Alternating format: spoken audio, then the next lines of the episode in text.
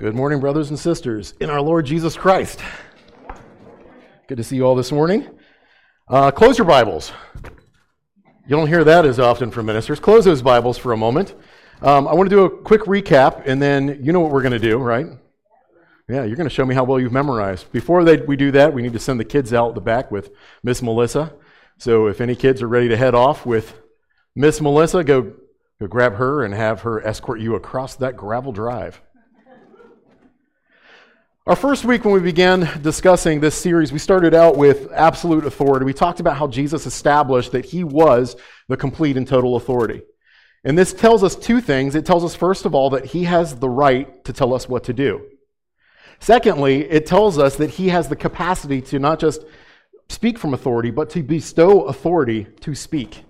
And so that's what's established in verse 18 of Matthew chapter 28. Then we talked about our mandatory mission. Our mandatory mission is to make this is our one thing, the one big thing we are to do in this life make disciples of all nations.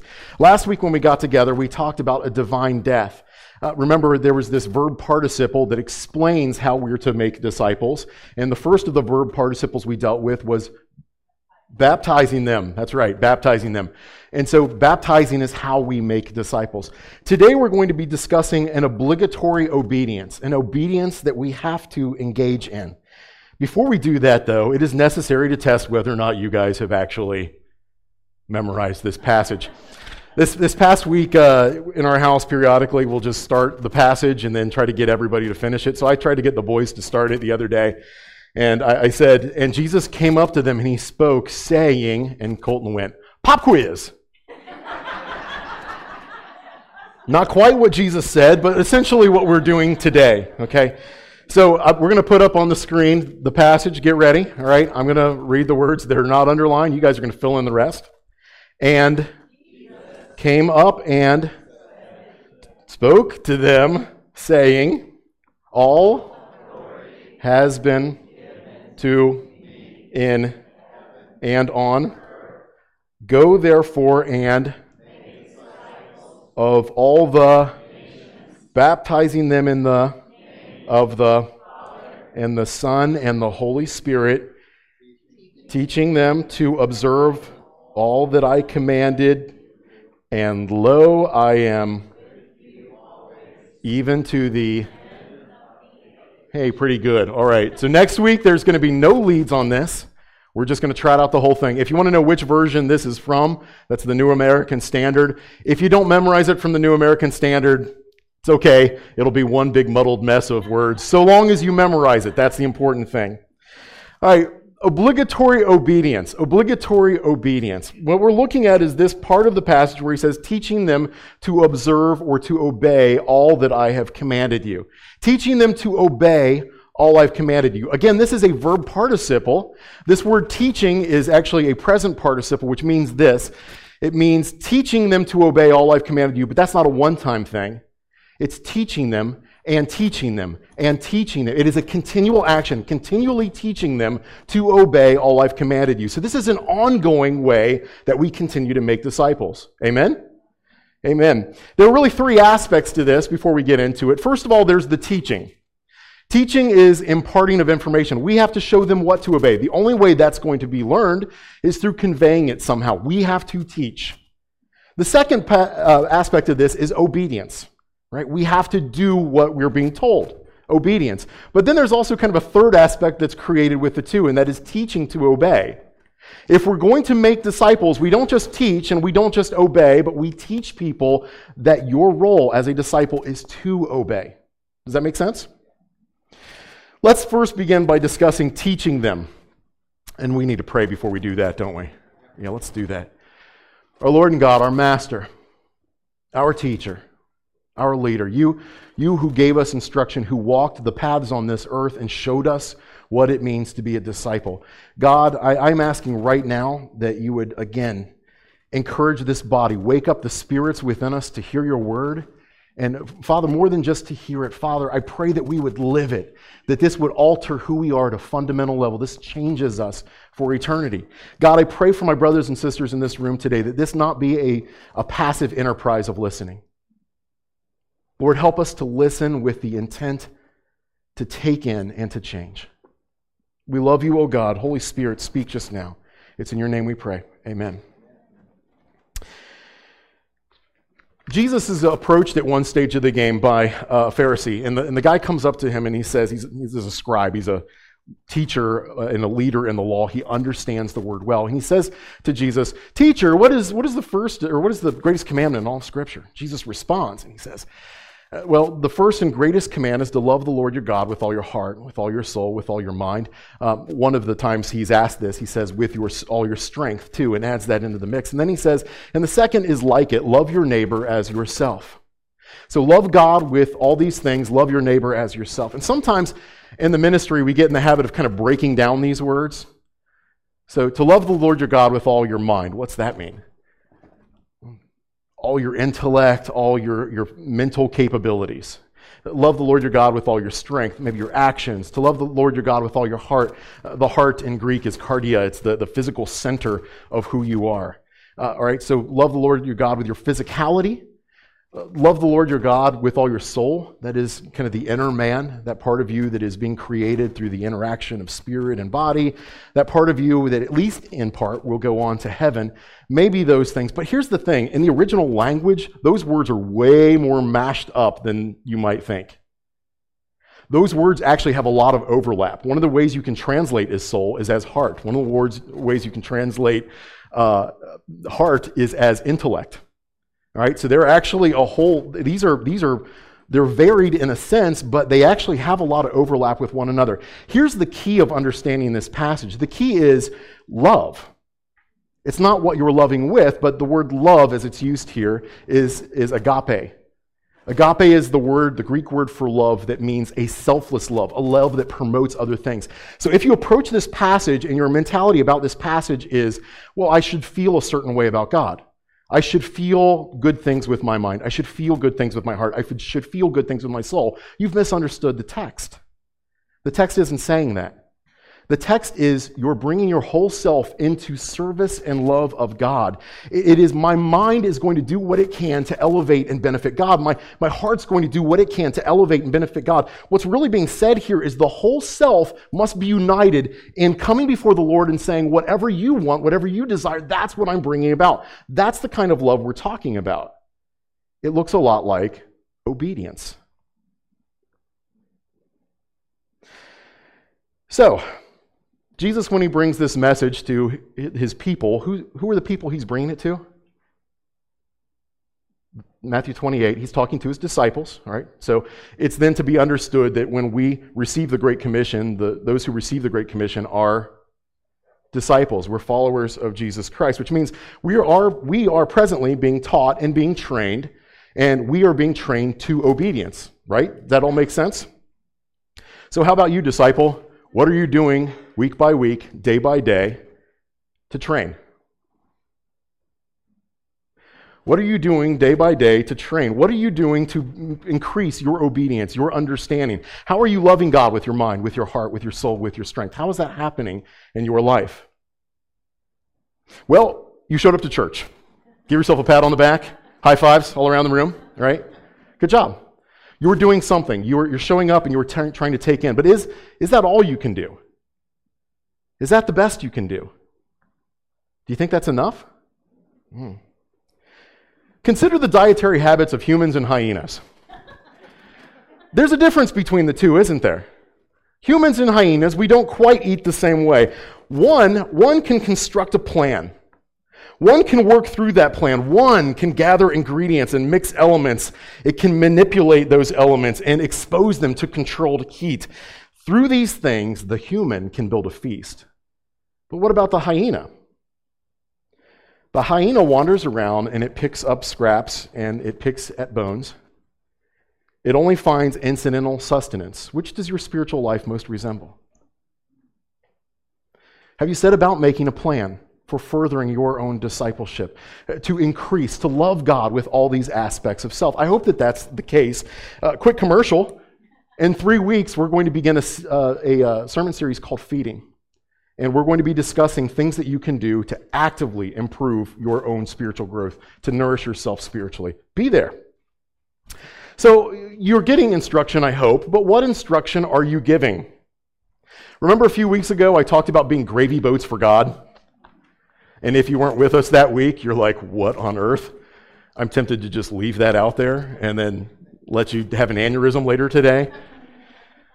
Gravy boats for God. A, gravy boat is a vessel. It is a vessel that something is poured into, but it is not meant to be the end of what is poured into it.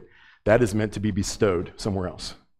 And that is what is happening with us. As we take in nourishment from God, as we are fed by the Holy Spirit, we are to be a receptacle that is meant to deliver this to others. We are made to teach on some level or another. Now, there's a problem with that.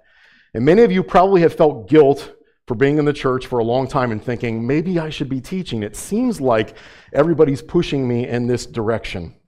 When you think about a teacher, what do you think about? A person standing up in front of the classroom, waxing eloquent, and gesturing at a whiteboard, or you know, flipping through a PowerPoint, maybe, or if you're older, chalkboard. You remember chalkboards? An estimated 73 to 75% of people have a crippling fear of speaking in front of others. It's roughly three out of four of us. The idea of speaking in front of other people absolutely terrifies them. It accounts for nearly 19% of all diagnosed phobias. It actually beats out the fear of death, which is only 16%. Uh, Jerry Seinfeld was talking about this, and you know this is the number one most prevalent fear of the human condition. Jerry Seinfeld was speaking about this, and he said, You know, what this means is at a funeral, uh, you'd rather be the guy in the box than the guy giving the eulogy. and, and that's where most people fall on that issue. However, teaching is not just standing in front of a classroom waxing eloquent on some topic on which you are an expert. Teaching is imparting knowledge. It's moving people through and past mere understanding to obedience. And that takes many forms. Here's something interesting I discovered this week. There are actually 16 different words in the Hebrew and Greek that we translate as teaching, which means we're missing out on a lot of ideas that are in and behind the text if we don't understand these things. So I'm going to trot out a number of these words for you really quickly, and I want you to just get a sense of how many ways that we actually offer instruction as a body of believers. So in Hebrew, get ready. Hebrew, number one, lamad, to beat. Some of you are like, oh, I'm suddenly gifted in teaching. My kids could tell you. Um, here we meet lamad means to beat. It is chastising or disciplining, it's striking or goading. This word has come to reference training men for war or training them in Torah. All right? It, it, is, it is equipping somebody to be ready to go to war with ideas, um, to, to learn to live life through this conditioning, this spiritual boot camp, as it were. And maybe you guys have experienced this. I don't know if you've ever been through sort of a spiritual boot camp where you spend time with other believers, fasting and praying and studying and reading. And maybe for six weeks, eight weeks, whatever it is, you're just entrenched in the Word. That's lamad. That's what that is. If you discipline your children, you're engaging in lamad. If you discipline spiritual children, you're engaging in lamad. And what I mean by that is there are those who are in the congregation of believers who need to be corrected. Now, can I just say a brief aside? Children should not discipline children. That's very inappropriate. In this respect, only mature believers should actually be the ones who are doing the spiritual disciplining within the church. So, quick synopsis there. How about another word? Yara. Yara means to cast. This has the idea of sowing or scattering seed. Um, and this is how the law is described. The giving of the law is described as sowing seed. So when God is teaching the law, it's like they're throwing seed out there and just seeing what will take root and what will grow. This, by the way, would describe an individual who likes to just publicly set out some theological ideas. If you're the type of person who leaves the line at Kroger's and says, May the living God bless you, you are engaging in yada, you're casting out some idea that may or may not take root, but it is a spiritual idea nonetheless. It's teaching. The third category I want to mention here is ben, not B E N, B I N. It means to separate, to exercise discernment. A lot of you in this congregation have done this. Uh, it is distinguishing, distinguishing things, creating categories to better understand things. Not a mere gathering in of knowledge, but it's actually categorizing and organizing knowledge. If you've ever taught children, you have engaged in ben. You've taken complex ideas and you've broken them down into parts that can be understood and digested.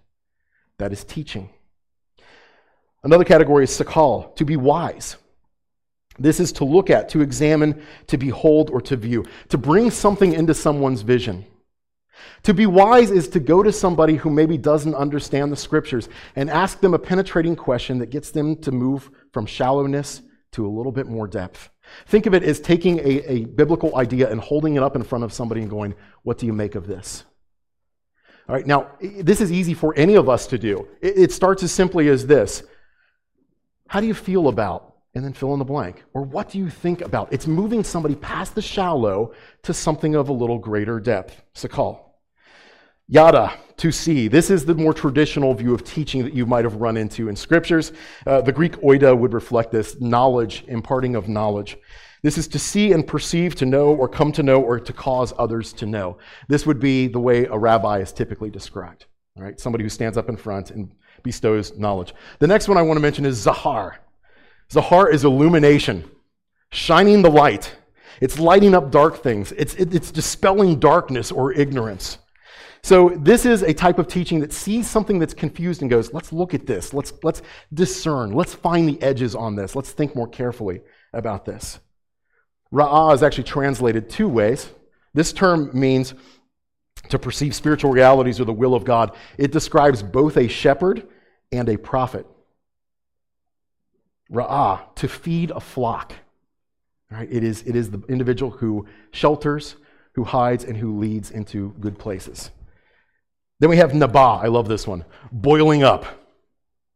This is inspiration. This term's often applied to the work of a prophet. The idea of words gushing out of a person here is, is here. So I don't know if you've ever, as a Christian, been in a situation where you've been in a discussion and suddenly it's like you're speaking and you're not even like, where did that thought come from? And I memorized that this many years ago. And how come that scripture just suddenly came to mind? And, and it's like you're, it's almost like you're standing watching yourself delivering something to someone that is the bubbling up. It's like the Spirit speaking through and past people. This is the word that is often used to describe what a prophet does when a prophet teaches. It is this irresistible gushing of the Spirit. All right, well, let's go to the New Testament really quickly. Didasko is the word to teach. Didasko is the word that's used in Matthew chapter 28, and it means to be a master or instructor or a doctor. All right, this is the typical word for rabbi used in the New Testament, the traditional view of standing in front of people giving instruction. Then there's another one, manthano. Manthano means to learn. It is teaching, but learning. We think of those as two separate things. This is saying it's the same thing. This is not scholastic learning, but dynamic learning. This is the kind of learning you got when a, when a, a girlfriend or boyfriend broke up with you. This is the kind of learning you're doing in the household, the kind of teaching that your parents are giving you when they argue and are at each other's throats, and you either see them acting godly or you see them acting ungodly. They're training you. They're engaged, they're teaching, they're engaging in Manthano. This is the life experience type of teaching. And all of us have picked this up, and all of us are doing this whether we want to or not. Then there's paratithemi. I love paratithemi. Paratithemi means to place beside. When Jesus gave parables, he engaged in paratithemi.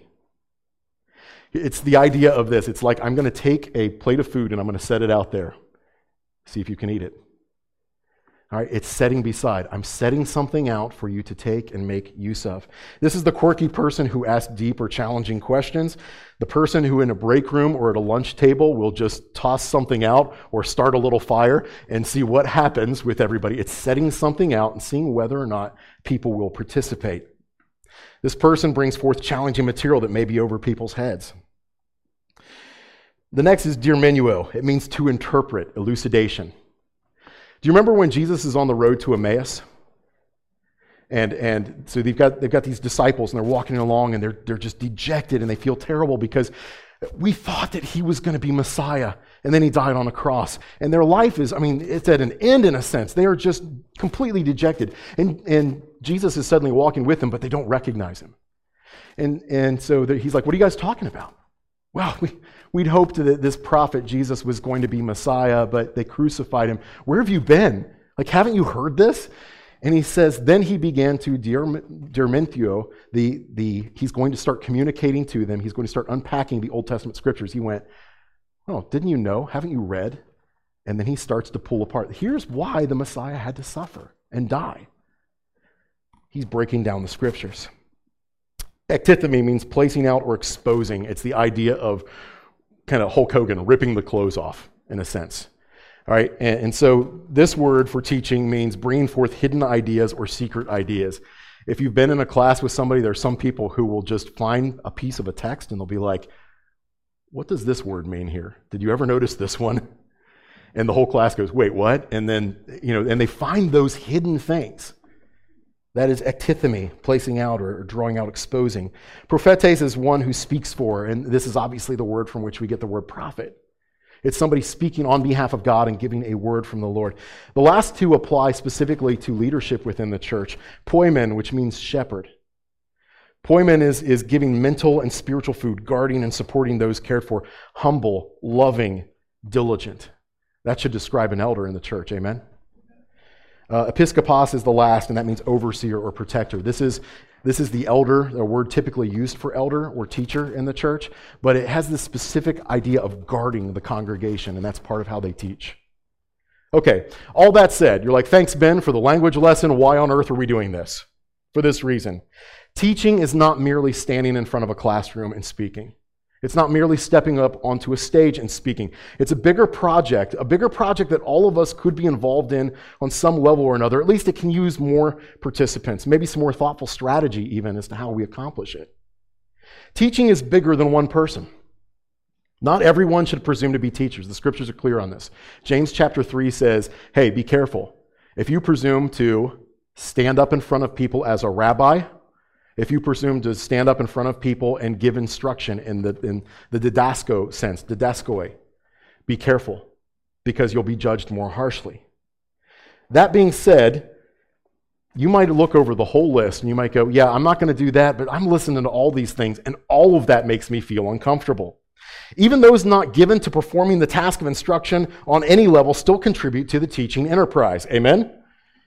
The way they act, the way they interact, the way they support the learning venture. A teacher cannot teach without students. You gotta have students in order to teach without accountability, without insights, without questions, without forgiveness, without active listening, without application, without follow up. Speaking of which, another plug grab one of those half sheets on your way out the door or the way in the door. By the way, they've now got, uh, they've got an outline of the message for you. So if you like to take notes, it's on that thing. But take them in the aftermath. Go forth from this place. Sit down with your family. Sit down in public. Sit down with one another.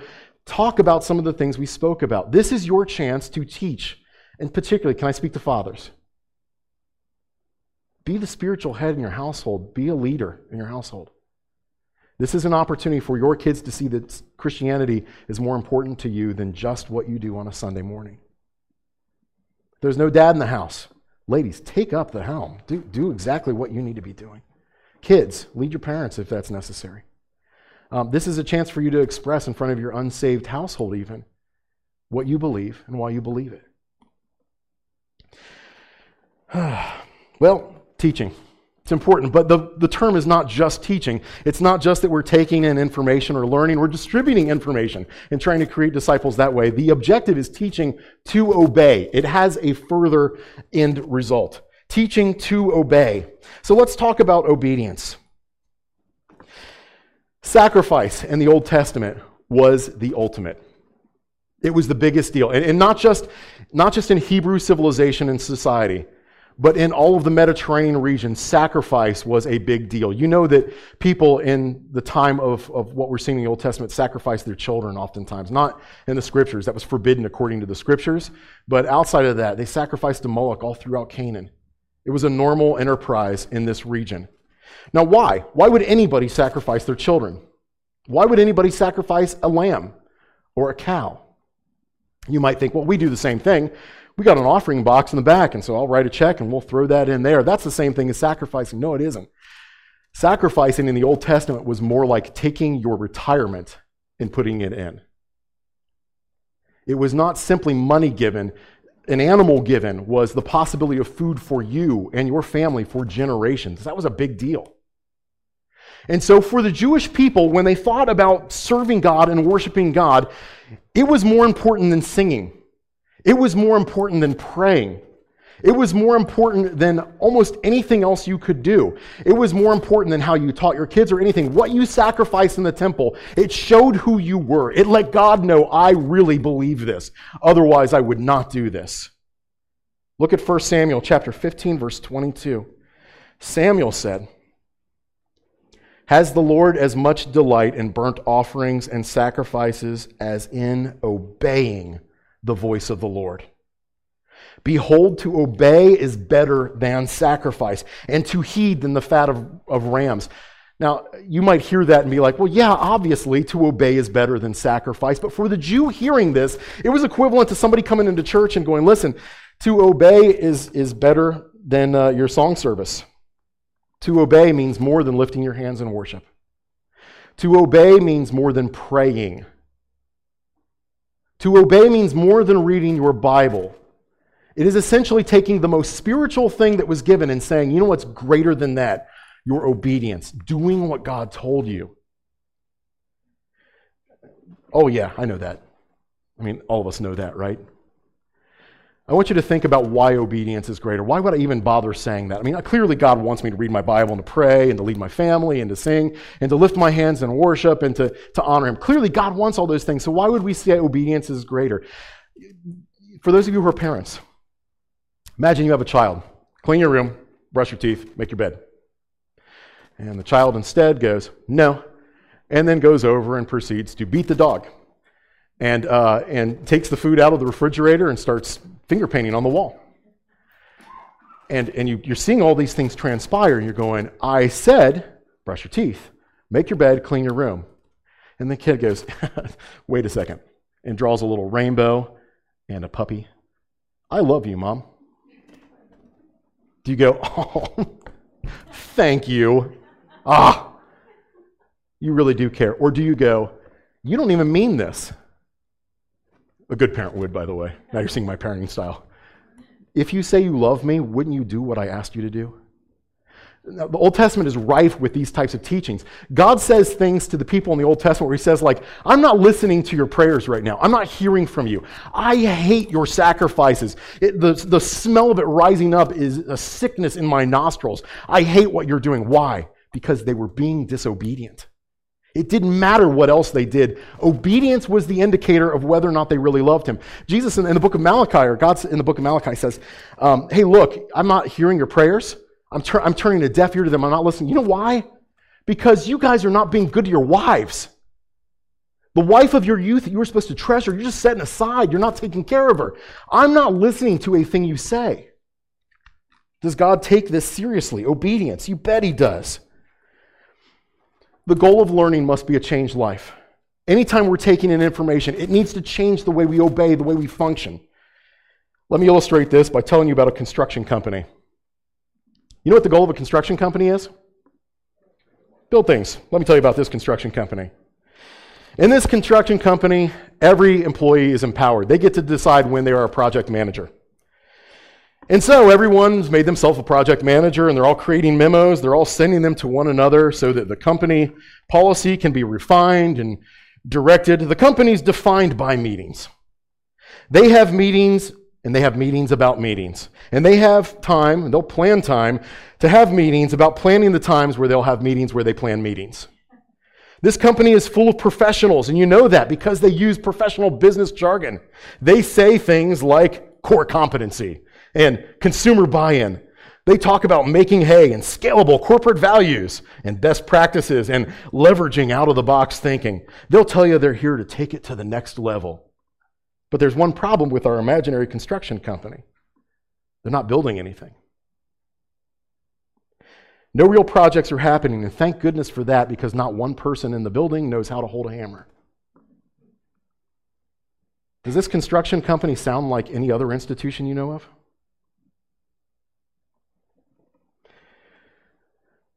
There are churches throughout our world right now that are bloated with self importance.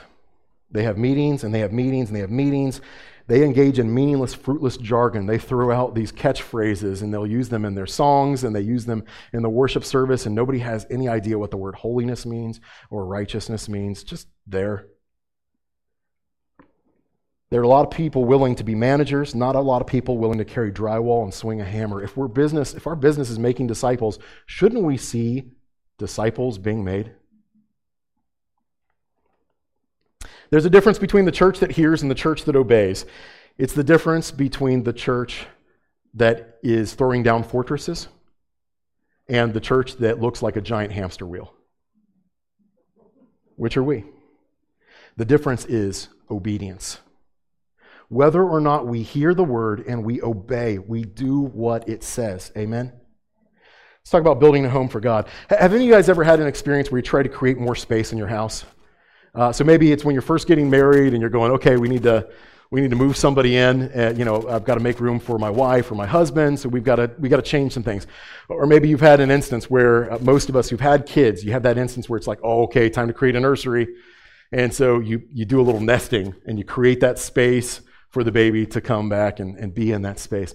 Maybe you've got a parent who's you know uh, they're getting old and they need to move in. And so you, you generate some space for that person. We've had some experience with this with foster care. We, you know, as we talked about doing foster care, we decided, hey, we've got to build. And so we got a plan together. Here's what we're going to do. We're going to build some space out into the garage. And so I'm like, great, I'm tired of doing projects. Um, let's hire a company that'll do this for us. And we went through a number of contractors and nobody was willing to do it. So guess who had to do it? this guy. Um, here's the thing it cost us a lot. We had, you know, we had a plan, cost us a lot. There was time and effort and energy involved. I had to ask for help. There were a number of things I just wasn't comfortable doing myself. And so we had to bring people in on the project. And so I had fathers and brother in laws and everything who came over and helped. But the idea was we need to make space, and we did, and we, we did it again as we put in a bathroom downstairs. We created the possibility for more people. Do you know what does that for God? Look at John chapter 14. Flip your Bibles open to John chapter 14. Do you know how you make space for God in your life? Here's this interesting interchange that Jesus has with his disciples where he talks about dwelling together with the people who know him. This is a really cool passage. John chapter 14, 18 through 24. Jesus says, John 18, or I'm sorry, John 14, 18 through 24. Jesus says, I will not leave you as orphans. I will come to you. After a little while, the world will no longer see me, but you will see me. Because I live, you will live also. In that day, you will know that I am in my Father, and you in me, and I in you. He who has my commandments, underline this, he who has my commandments and keeps them is the one who loves me. And he who loves me will be loved by my Father, and I will love him and I will disclose myself to him.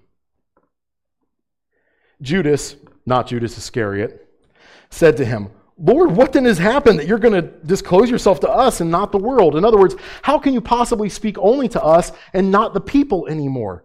Jesus, what's going on? And Jesus, true to form, does not answer his question directly.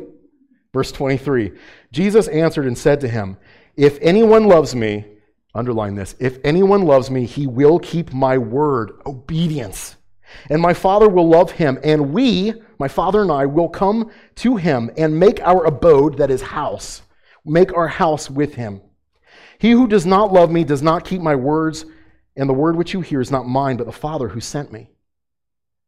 Do you want God dwelling with you and in you? Do you know how you get it done? Oh, obeying, obedience. How do you get God to dwell within you? Obedience. Let's say it together. Obedience. I'm losing them. All right. Here's the deal Jesus showed up. There was a plan to follow, there was a cost to pay. There are sacrifices that had to be made. We have to ask for help. That's his plan of salvation for, from him for us. And then guess what we get to do? Put together a plan and pay the cost and sacrifice and ask for help from others. We're doing the same thing and making a place for Him in our lives. Obedience is a big deal. Obedience shows whether or not you're legit, whether you're too legit to quit. Turn to Luke chapter 6. We're going to hang out at Luke chapter 6 for a little bit. How do you know which Christians you should really be listening to and which Christians you should not be listening to? How do you distinguish whose word holds weight in the church? Let me tell you. How do you know you've taught somebody to obey? How do you know whether or not you yourselves are being obedient? Jesus gave us a measure. Uh, Jesus was walking with his disciples at one stage of the game, and, and as they're walking along, Jesus goes over to a fig tree and he starts sifting through this fig tree. It's not even fig season. He's sifting through a fig tree and he steps back away from it, having not found any fruit, and he goes, he curses the tree. May you never bear fruit again. And then his disciples are like, whoa and they just wander on their way. And as they're coming back in that direction, the disciples are like, Whoa, that's the tree you cursed. It's, it's dead down to the roots. Now, what's the deal here? Is Jesus like a Captain Planet villain? Does he just hate trees? What's he doing? He's giving us an elaborate teaching about bearing fruit. Here's how you tell whether or not a Christian is legit Does their life bear fruit? Does their life bear fruit? Luke chapter 6, verse 43 through 45. Here's what Jesus said For there is no good tree which produces bad fruit, nor on the other hand a bad tree which produces good fruit, for each tree is known by its fruit. For men do not gather figs from thorns, nor do they pick grapes from a briar bush.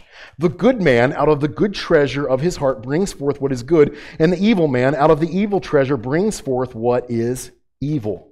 For his mouth speaks from that which fills the heart. Here's Jesus' diagnosis of human beings.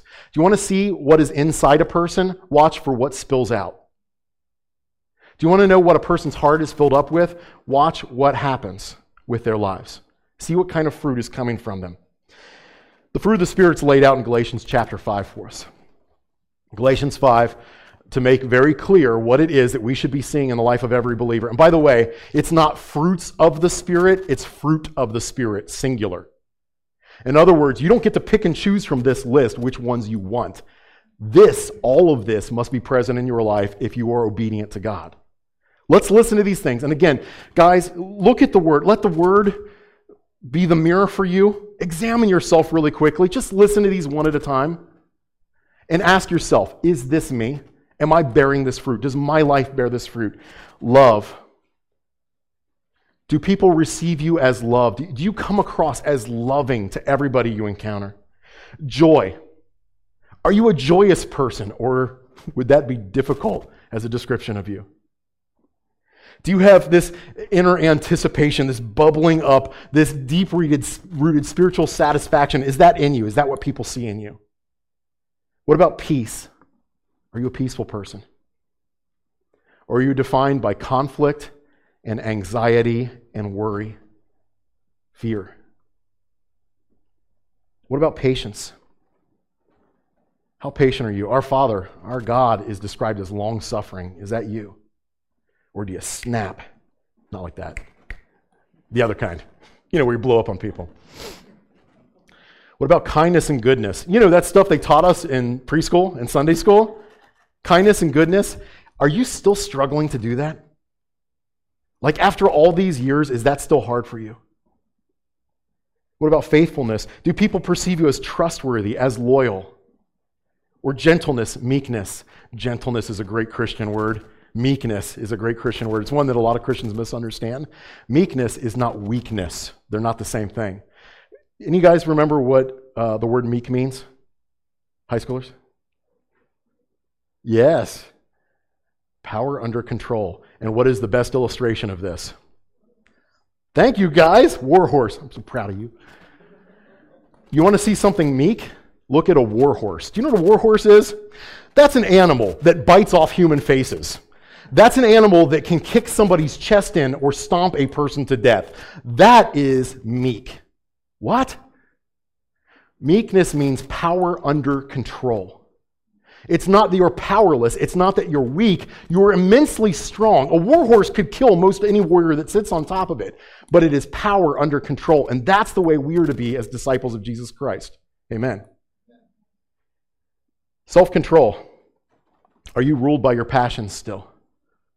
Or are you a person who tells the body its place and what it will do? Fruit of the Spirit. How obedient are we being?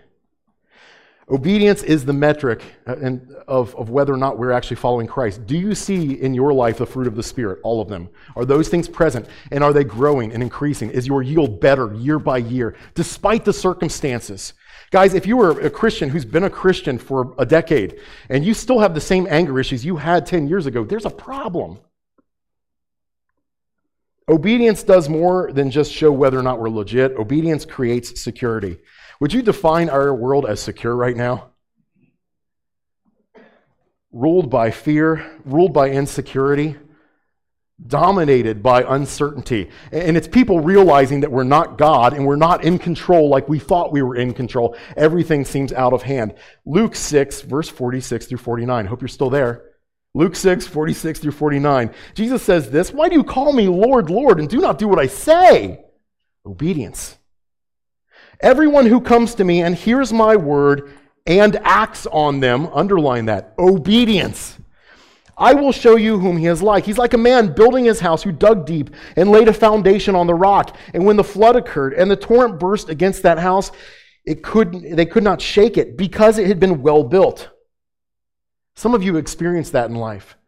I mean, life throws garbage at you, and the torrent hits, and everything seems to be falling apart from the outside, but you're looking down and you're going, I am secure because I'm still standing on my Christ. Verse 49 But the one who has heard and has not acted, notice this person heard, this person received the teaching, but did not act, is like a man who built his house on the ground without any foundation. The torrent burst against it, and immediately it collapsed, and the ruin of that house was great. Obedience creates security. We have a foundation that does not perish and will not go away. It is a foundation that is eternal. Obedience removes self condemnation. I've done a lot of counseling over the years. And uh, here, here's, here's something I've noted. It's a, it, this is a very basic phrase, but I use this in counseling a lot. There is nothing that feels so good as doing what's right. There's nothing that feels so good as doing what's right. And, and, it's not that it's easy to do. It's not that it gets rid of all our problems, but when I'm doing what's right, I can feel okay about myself. And I can feel like I, at least, even if the world is out of control, even if other people are treating me harshly, I, at least, am doing what's right. Obedience. 1 John chapter 3, 21 through 25. Beloved, if our heart does not condemn us, we have confidence before God. And whatever we ask, we receive from him because we keep his commandments and do the things that are pleasing in his sight. This is his commandment that we believe in the name of his son, Jesus Christ, and love one another. There's a good synopsis of obedience loving God, loving each other. Just as he has commanded us. The one who keeps his commandments abides in him, and he, that is God, in him, that is man. We know by this that he abides or makes his home in us by the Spirit whom he's given us. To obey is better than sacrifice. Obedience shows whether or not we're legit. Obedience creates security. Obedience removes condemnation. Obedience builds a home for God. Obedience is a big deal, isn't it? Amen? Let's, uh, let's look at discovering our own disobedience. Um, in putting together this sermon, I was considering just, you know, hey, maybe I should just stick it out right here and just stop here. But here's the deal most of us walk away from this and we're like, yep, obedience is a big deal. Yep, I agree and we have not reflected on how we are not obeying. So let's end in a negative. Yay! Discovering disobedience. Turn to Matthew chapter 21. Our hunt in the church is so often for the disobedience of others. It's so much easier to see problems that other people have. It's so much more difficult to see my own problems. As Jesus is preaching on the Sermon on the Mount, one of the things he says, he, he says, Hey, look, why is it you're trying to remove that speck in your brother's eye when all the while there's this plank sticking out of your own eye? Uh, why, why are you trying to get that dust out when there's a telephone pole jammed in your eye? And he's giving us kind of this good hyperbolic understanding of who we are and the way we act and function. It's very easy to point fingers and try to figure out what everybody else's problem. It gets really difficult to be blind or not to be blind when it comes to ourselves. Uh, let me ask you a question. How are you failing in regard to God's standard? How are you being disobedient? I want you to seriously think for just a moment. Tell, just think, identify it, concrete. What is it you're doing that's disobedient? If that took you more than a few seconds, you're in trouble. Why? Because the more you know God, the more you realize how far you are from God's standard. Any of us who thinks we've arrived, we're not in a good place. Um, let, me, let me just lay out the Apostle Paul to you. Can we all agree that the Apostle Paul was a better Christian than every one of us is? Can we agree with that? Will you, does anybody object to that? Anybody want to say that they're better than the Apostle Paul? All right. Do you, remember, do you realize what Apostle Paul said about himself? He called himself the chief of all sinners. I, I am a, the foremost sinner. I sin the most. I am the most guilty before God. Do you think he was just like being like a you know junior high girl at the dance, like nobody thinks I'm pretty? Is that what he was doing there? I don't think so. I think Paul knew God better than I know God. I think Paul knows God better than you know God. And I think as Paul got to know God deeper and deeper and more and more, the more he looked at himself and went, I'm not matching up. And, the, the further I go, the further I realize I'm away. Matthew 21, verse 28 through 32. But do you think, or but what do you think? This is Jesus speaking. A man had two sons, and he came to the first and said, Son, go to work today in the vineyard. And he answered, I will not. Great kid. There you go, teenagers. There's your. I will not. But listen to this. But afterward, he regretted it, and he went. The man came to the, or the man came to the second son and said the same thing, and he answered, I will, sir. But he did not go. Which of the two did the will of his father? They, those who were listening to him, said, The first. Jesus said to them, Truly, I say to you that tax collectors and prostitutes will get into the kingdom of God before you. For John came to you in the way of righteousness, and you did not believe him. But the tax collectors and the prostitutes did believe him. And you, seeing this, did not even feel remorse afterward as so to believe him. Guys, what do tax collectors and prostitutes know that you and I don't? Amen. Nobody has to go tell a prostitute that she's done something wrong. She knows. Nobody has to go tell the guy who is thieving and cheating that he's not right with God. He knows. This is something that the drunks know, that the prostitutes know, that those who've been abusing and are, they, they, they, they know they're doing something wrong. Christians, we have got to keep examining ourselves. We are not perfect yet. Amen? Discover your disobedience. We can disobey in two ways. We can disobey in what we do, and we can disobey in what we don't do. Let me, let me just run through a litany of disobeying in what we do very quickly, okay? Mark yourself here, examine yourself. How are you doing at controlling your tongue? Are you a gossip? No, I give prayer requests. Not, I'm not gossiping. Are you starting fires with your words, or are you a peacemaker? Are you the person who stands in between and says, you know, I think what she might have been thinking was this? Or it could be that we don't have what, what is behind this. Let's go talk to that person. Are you making allowances for sexual sin in your life, in your mind, in your eyes, in your actions? Have you made a provision for lust of the flesh? Are you harboring resentment?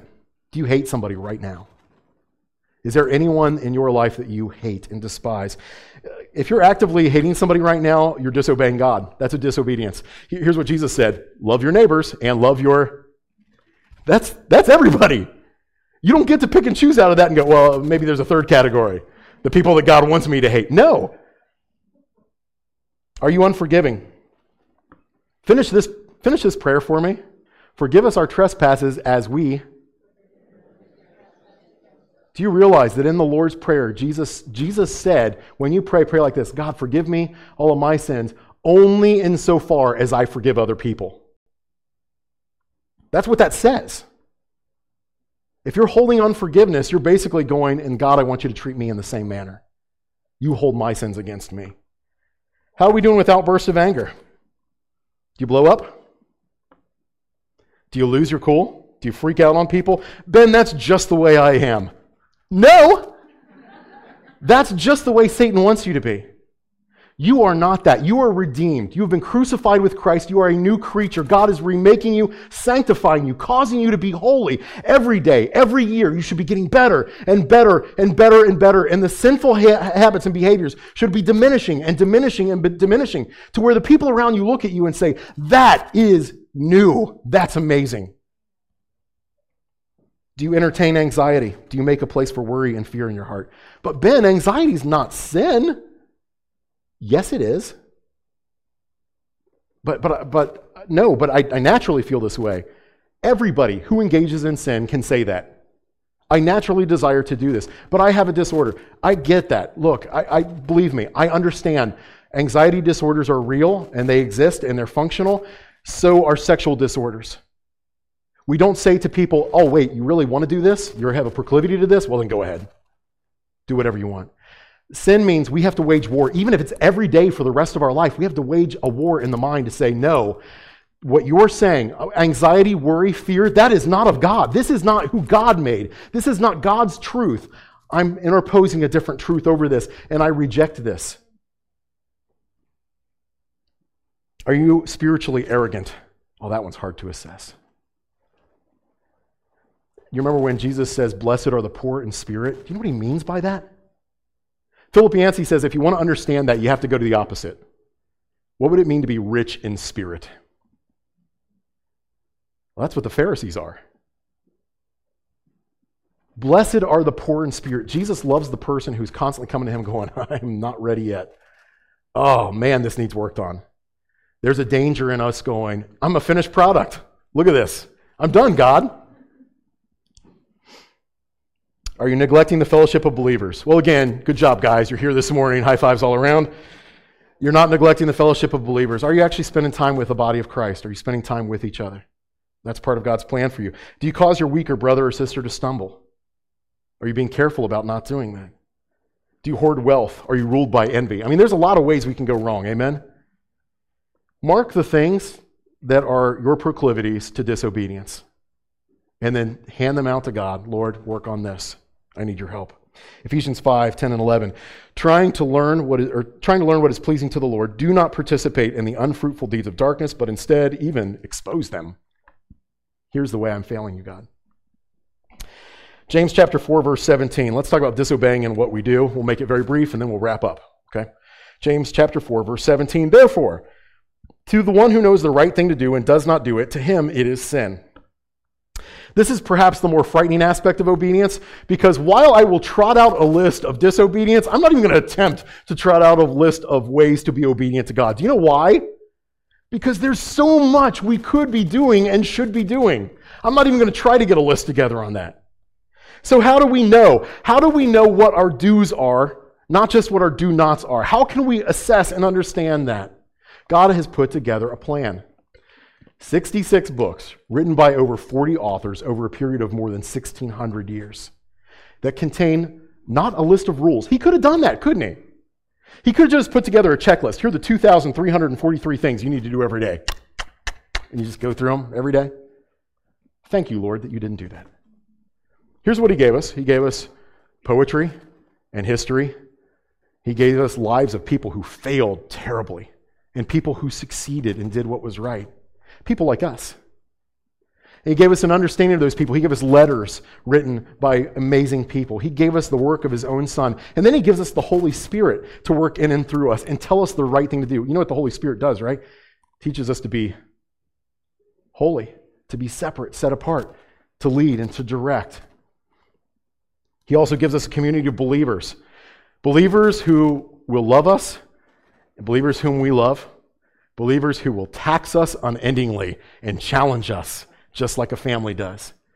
Who will love us even when we don't deserve it, whom we have to love even when they don't deserve it. It's a refining process, it's, it's a training process right here. God gave us a world in which we can be faithful or we can be disobedient. This was God's plan for discipleship, a plan that you and I are part of. Is obedience important? We cannot be disciples without it. Let's go to our master in prayer.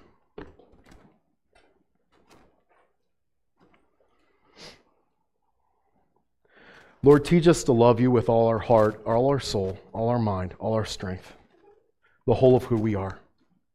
God, I pray we would be obedient in every respect, that you would look on us and you would see kids who, regardless of what we've said in the past, go out and work in the field. Master, I pray that we make a home in ourselves. We create space for you by our obedience. That, Father, we see the fruit of the Spirit demonstrating that we have been obedient. Lord, I pray that in this place, these people will all be convicted to be your disciples, and that we would do that through our obedience and teaching obedience. We love you, Lord God. we praise you for loving we unworthy sinners. It's in your name we pray. Amen.